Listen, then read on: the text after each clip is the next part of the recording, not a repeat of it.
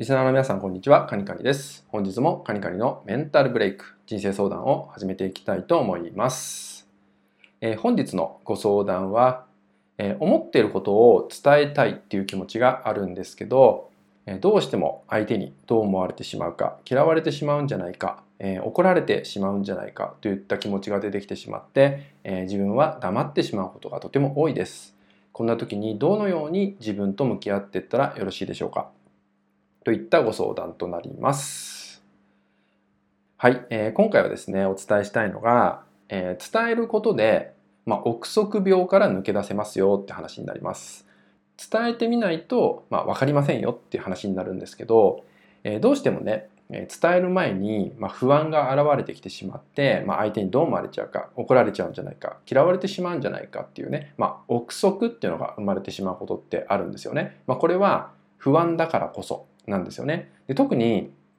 身近な方にこういうの起きやすいんですよね。例えばパートナー、家族、子供との関係とかね。そういう部分で結構この憶測っていうのが生まれやすくなります。で、これが癖づいてしまうとすごく厄介で、まあ、憶測病みたいなものになってしまうんですよね。どうせそれに違いないみたいな思考が生まれてしまって、まあ、あたかもそれが本当に起きたかのように感じてしまうんですよ。だから自分は言わない方がいい。だから自分は黙ってるべきだといったような、えー、自分の中に、まあ、変なルールをね、作ってしまうことも実際にはあります。まあ、ですが、ここはですね、えー、ぜひ伝えてみないとわからないっていうのをね、自分の芯に入れてほしいんですよね。自分の心の内にちゃんと入れといてほしいと思います。まあ、伝えて実際に話してみないと、まあ、真実って見えてこないんですよね。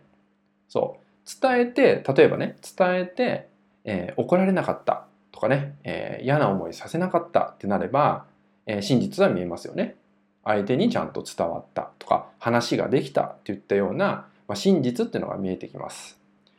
ですが、憶測だけで生きてしまうと、まあ、それこそがストレスになってしまうんですよね。起きてもないものを、まあ、想像しちゃって、さらにそれがあなたのストレスとなってしまう。そんなことが起きてしまいます。